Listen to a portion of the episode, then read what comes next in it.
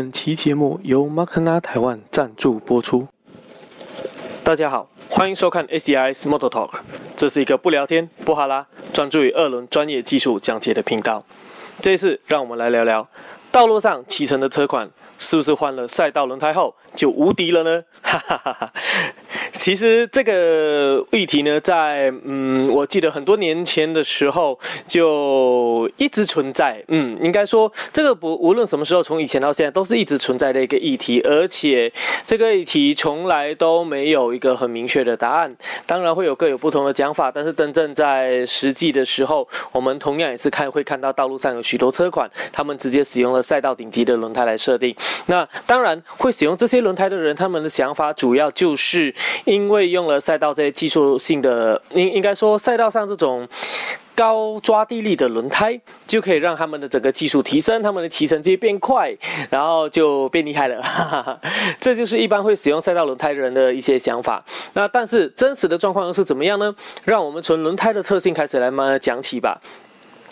首先，在轮胎的出现。它当初就是呃，应该说最早原本使用的轮胎都是使用啊什么石头啊木啊那一类的东西嘛。但是因为这一类种的材料，它们没有吸震的效果，变成说你的车辆在做动的时候就会有大量的震动，把所有路面的状态都传回来。当然这是非常早期时候的车辆了。后来人们就发现出用橡胶这种东西就可以作为吸震，同时它也有那个坚固比较耐用的状态。所以轮胎在一开始出现的时候。大家都是会用橡胶加上充气来达到了非常舒适的一个运转中吸震的效果。那当然，它除了吸震以外，它最重要的一个任务当然也是提供车辆的抓地力嘛。就是你车辆在移动的时候，当然了，我得这么说，早期的车辆在呃那个时候用那种呃发动机刚出来不久，那个时候当然车子都非常的慢，并没有什么问题，它们只是一个缓慢移动的东西。但是随着后来车辆的技术提升，车子越来越快了。在越来越快的时候，抓地力就开始凸显出它重要的关键。所以在轮胎一开始呢，人们只是用塑胶，然后加充气来使用。但是后来，在这些车辆的性能提升的时候，人们开始意识到，若我的轮胎抓地力没有提升的话，我的车辆可能运动性能就无法提升。当然也得这么说了，车辆的出现自然就促使了人们开始玩赛车这种运动啊，对不对？当初在呃以前早期，当然就所谓的赛马、赛狗什么，反正呢。人们就是一个习惯了，看到有什么可以运动的东西，都会想拿来比赛一番。所以，OK。车辆的出现也让人们开始呃玩了这个赛车的运动。那当然呢，赛车运动的起源等等，这个又是另外一个故事了。这个故事让我们以后有机会再来慢慢说明。首先，我们直接回到我们今天的重点，就是在轮胎的部分。所以在轮胎，他们就开始想说：好，我要提升我的抓地力，来提升这辆车子的性能。呃，应该也不是说性能了，应该说，嗯，提升抓地力就可以让它更加速的时候有更低的呃损耗。对，应该这么讲。呃，无论在加速或减速，它都能够有更低的损耗，甚至在过弯的时候，车辆能够循着他们所要的方向直直前进，而不会有滑动的状态。这其实就算是车辆性能的提升了。所以在这种情况下，当你想要让你这个交通工具啊，应该说好了，当当它已经不是单纯只是载货，而是开始玩的时候，它就变成了一个健身器材，甚至是一个赛车。嗯，当这种赛车的时候，你需要提升抓地力，会有几个状态。第一种当然就是把基地面积增加嘛。各位知道，当接地面积越少的时候，我们抓抓地力就越低。那接地面积越大的时候，抓地力就提升。那当然，这个在那个呃 off road 跟 on road 的情况会有一些些差异。我想说，嗯，这种情况下，我们先把 off road 撇除开了好了。今天我们就单纯在讲 on road 的这件事情，因为毕竟大多数人都是在柏油路上骑车嘛，就是鲜少人是在土路上面骑。但只要真的有人想要听土路的这一段的话，我觉得有兴趣再说吧。我们下一次就可以特别再做一个。土路的说明给各位，好好，所以在柏油的这一段的轮胎，我们要提升抓地，第一个就是增加抓地的面积。那这时候就会把轮胎从原本扁扁的样子，就开始把它放宽，然后不断不断的放宽，然后甚至那个轮框加大，从那个所谓的十三寸啊、十四寸到二十一寸、二十二寸这种超大的轮框，目的就是要取得更大的抓地力以及接地面积这一种。那好。面积变大了，但是又有一个状态出现了，轮胎不要忘记它是一个转动件，在所有的机械物理运动中呢，转动这种东西对我们来说永远都是非常非常非常头痛的东西，因为转动的东西它就是比起直线运动等等那一类，它们有不断的在旋转做脚加速度的动作，那这种东西呢，它在一个圆中旋转，只要有一点点的不平衡，就会开始形成偏振的状态，那偏振的状态它就会会影响这个车子原本的性能，所以其实像各位可以看到我们那个车辆的引擎里面的曲轴啊，那等等各种转动件啊这种东西，呃这些东西我们平常哦看似没有感觉就很普通，但是呃以前我在担任过那个先进马达研发中心的时候，那时候我们在处理马达哦，其实最大最大头一个问题是什么？就是这个马达在运转时候的那个动平衡。对动平衡这种东西，他们呃，应该说也有可以用电脑处理的啦。但是其实很多时候，真正来讲动平衡到最后，我们还是用人力去解决，因为这种东西就是不容易用，诶，不容易直接用电脑就取代掉了。我简单的说就是这样。所以当初我们在处理的时候，动平衡这个问题非常的严重，因为你不要看它只是一点点的重量差异哦，那一点点的重量差异，当你的转速已经提升到上万转的那个时候，整个差异就会。出现了，它就可能形成很大的震动，所以这种震动，而且这种震动还会配合配合着转速，配合着你的东西，会形成一种共振的现象。所以各位可以这就可以想象到，很多时候就是有震动啊等等这些东西，只要有一点点一点点偏振，到后面就会变得非常的严重。所以这个也是一个嗯转动件。对我们机械来说是非常恐怖的，简这简单说就是要这个样子。所以好，我们来看回轮胎。虽然轮胎没有像曲轴那样要转动到上万转，但是轮胎在接地面积过程中，它的转动速度也是不会比较慢的。其实你真的要知道轮胎多少转的话，我相信网络上都有这些计算公式。而且其实呃，我这里也不多说了，因为我们这种毕竟是声音的频道，没有画面，哈 哈画面的部分我就不放了哈。就是简简单跟各位讲，你们可以自己去查查看。轮胎的转速等等这一些的影响都是非常大的，所以在呃更不用说在轮框这个部分，我们在做动平衡的时候比较简单，因为就像各位看到，他们可以在那种所谓的那个轮框平衡机上面嘛，甚至真正到那个比赛的时候啊，不管是 Model GP 或是 SPK 等等这一类的，甚至我们平常大家都习惯之后，我们的轮胎平衡都会使用静平衡。那静平衡这种东西我也不多做介绍，只是让大家知道，你们就记得静平衡这个东西而已哈。那呃。所以在轮框上面好处理呀，我们就这样子处理。但是轮胎呢？轮胎它又是一个塑胶质，塑胶质就射出成型的，包括它在制作的过程中，从液态到固态，它也有经过热胀冷缩等等。所以轮胎这种东西，它也是很容易造成一个不均质的现象。所以不均质的现象，我们就要取得平衡。所以当你的轮胎越大，你的面积越大的时候，代表这个东西有更大的那个偏振的问题产生。所以当偏振的问题产生的时候，这就很严重。所以其实轮胎这种东西哦，我说真。那那一般不讲穿，大家不知道了。但你真正一了解的时候，才发现到，其实轮胎这种东西也是非常非常困难的。你除了要让它呃做做成型以外啊，你还要经过到耐用啊，你还要最重要，你要经过到平衡这一块东西。呃，所以在轮胎我们提升着加大面积去提升抓地力。OK，这个听起来一切都很正常，对不对？没错。但是问题是，各位千万不要忘记哦，我们今天讲的是摩托车。为什么？因为在汽车上面呢，轮胎。可以变宽，没错，可以从什么呃一 一四零、一六零、一八零到两百，甚至到二二五这种超级宽的轮胎都没问题。但是摩托车不可能这么做啊，因为除非摩托车啊，我我应该这么说，各位有看过那个摩托车有那种后面后轮很宽很宽，像汽车胎那一种，对不对？我说真的那一种的话，除了通常在直线加速赛，对，就是直线加速赛以外，都是漂亮用的。它对于摩托车的性能并没有任何帮助，因为各位不要忘记哦，汽车是一个二维运动的物体，摩托车是一个三维运动的物体。在过弯的时候，摩托车辆是需要带倾角，所以当它带倾角的时候，你的轮胎要抓地力，不是只是一个平面，你在曲面的过程中也要有抓地力。所以，呃，摩托车不能跟汽车一样，子我喜欢加多宽就多宽，而且它加宽的幅度其实差异没有非常的大。像以理论上来说，我这边带一个简单的概念给各位了哈。诶，当然在轮胎，诶，轮胎哇。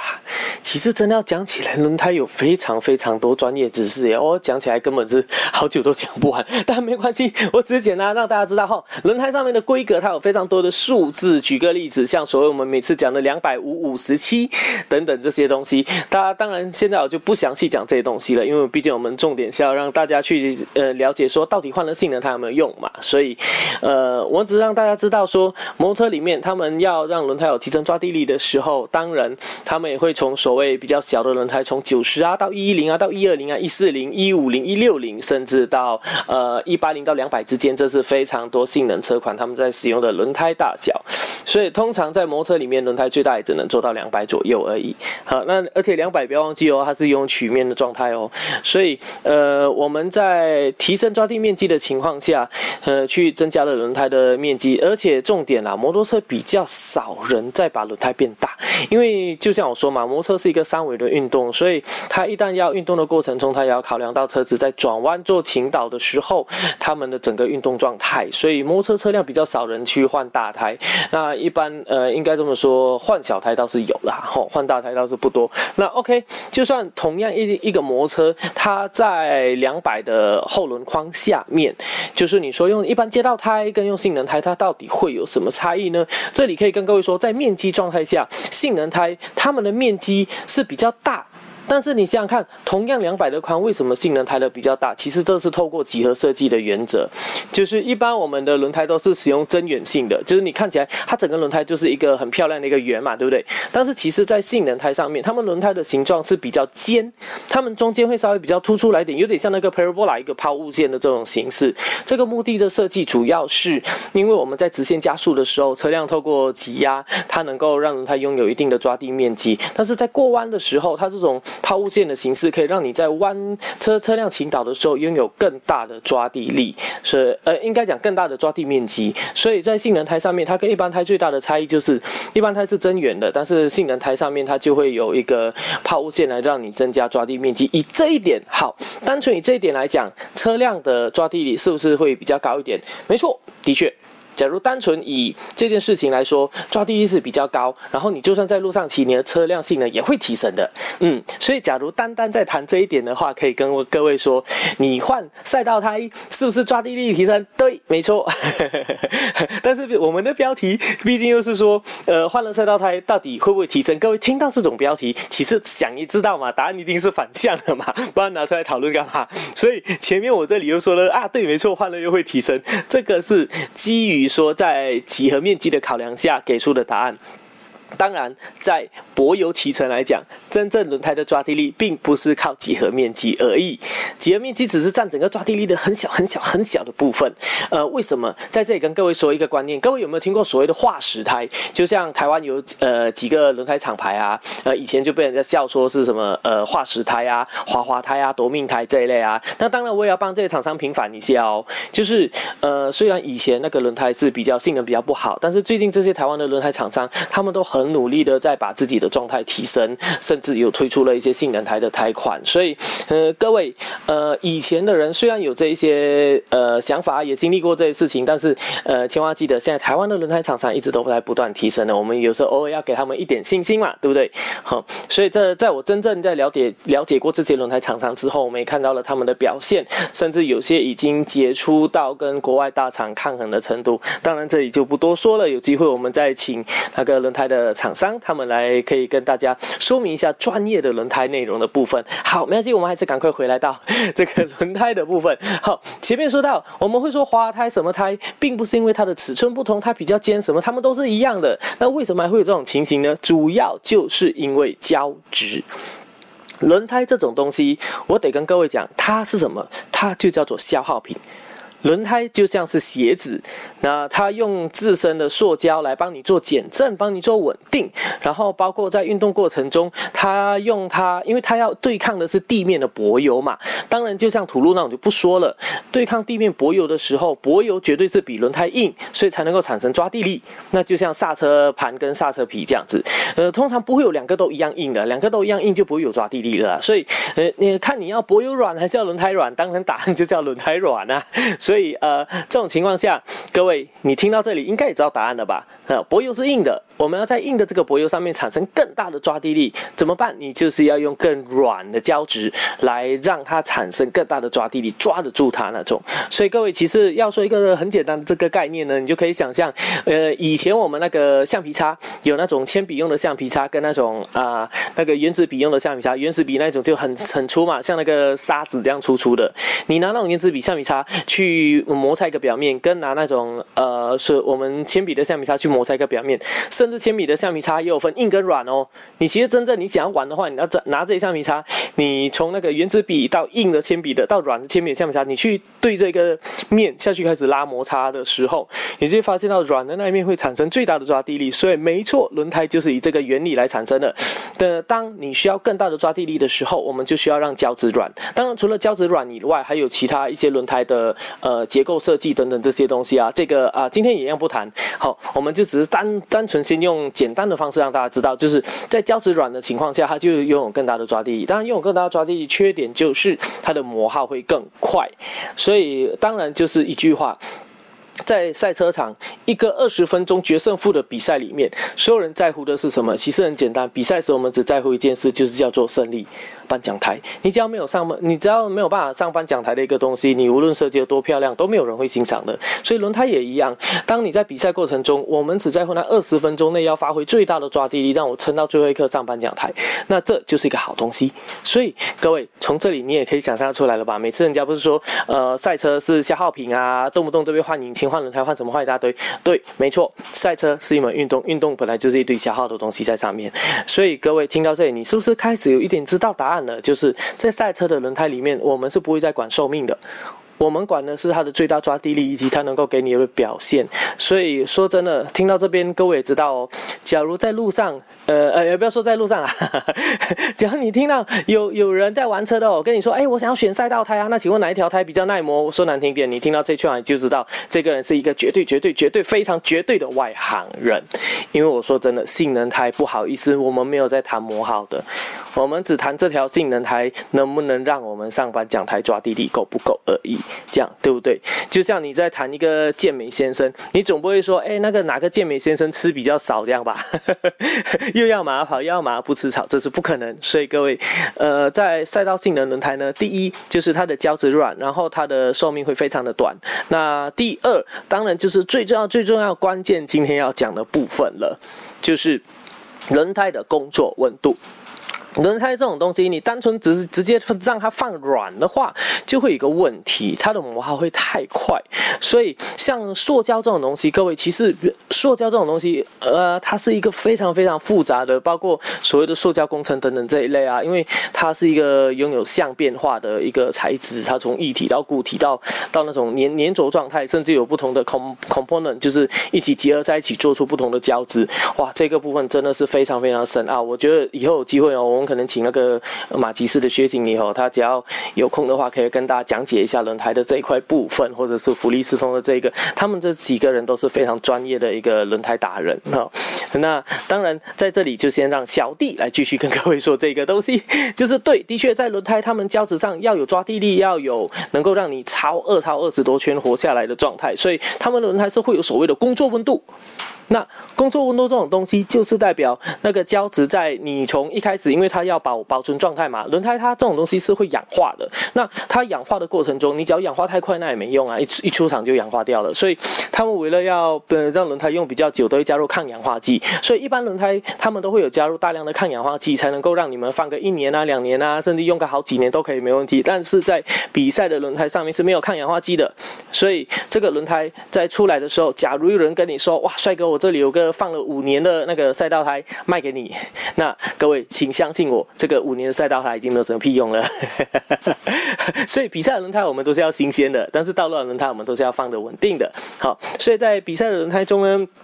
它，呃，为了要产生最大抓地力，他们也会有工作温度这种东西。那工作温度这种东西，比赛胎跟道路胎最大、最大、最大的差一点就是它的工作温度非常高。一般的道路胎，我们基本上甚至工作温度很低，可能到了三四十度，它就已经开始进入工作温度，它的胶质开始活化，然后它开始产生抓地力，它开始软化等等了。所以，呃，一般的公路轮胎的话，我们在前期就可以拥有抓地力。但是赛道胎这种东西，它的抓地力高吗？对，没错，非常的高，但是它的工作温度也非常高。以那个倍耐力的为例子，倍耐力的那个呃大闪电，它的工作温度大概在八十度。各位，给你们一个观念哦，呃，八十度是什么样的一个东西啊？我自己在经过实验啊，就是在赛道的骑乘，我们会刻意去二超它。我刻意二超这条轮胎的时候，最高温度我做过的是六十度。哦，这已经是刻意二超喽。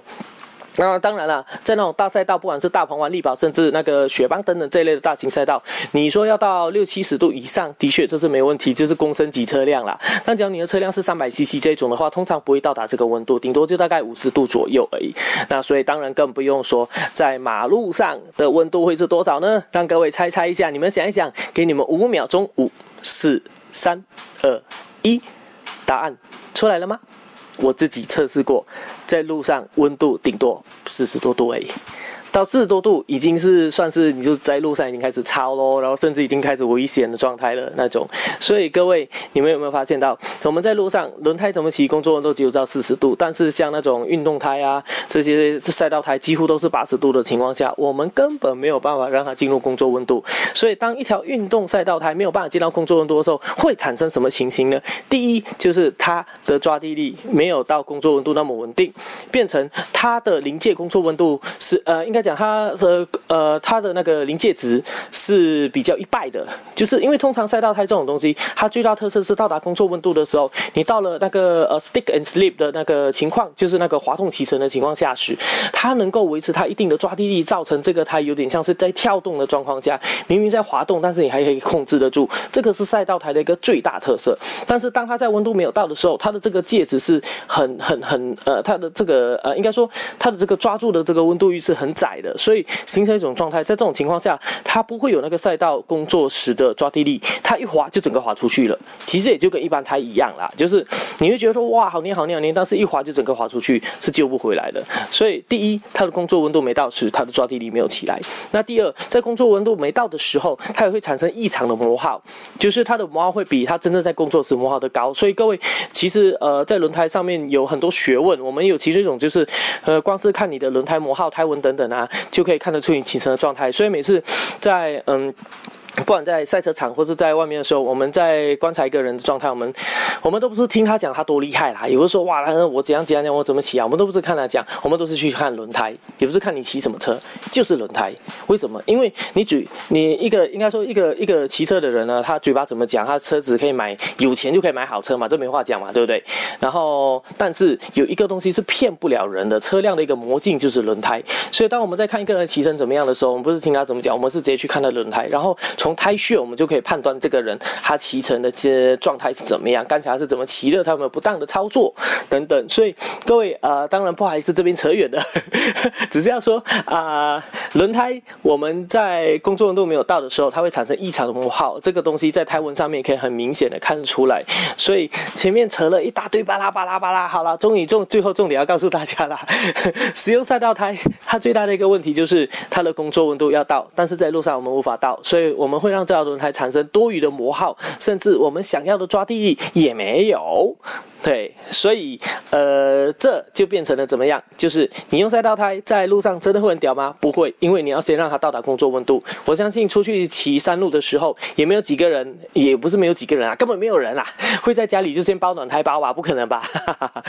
就算包了也没屁用啊！你你在路上骑到那山山台山线以前就已经冷掉了。所以，嗯。赛道胎在我们三道骑乘的时候帮助并不大的，但是啊 OK，我相信也有人曾经问过说啊，那既然这么烂，那它它抓地到底有没有比较好？各位呃，说真的，这时候我要跟各位讲，就是的确我还是要得要这么说，好，赛道胎它在冷胎的情况下，它的抓地力还是一样会比街道胎高。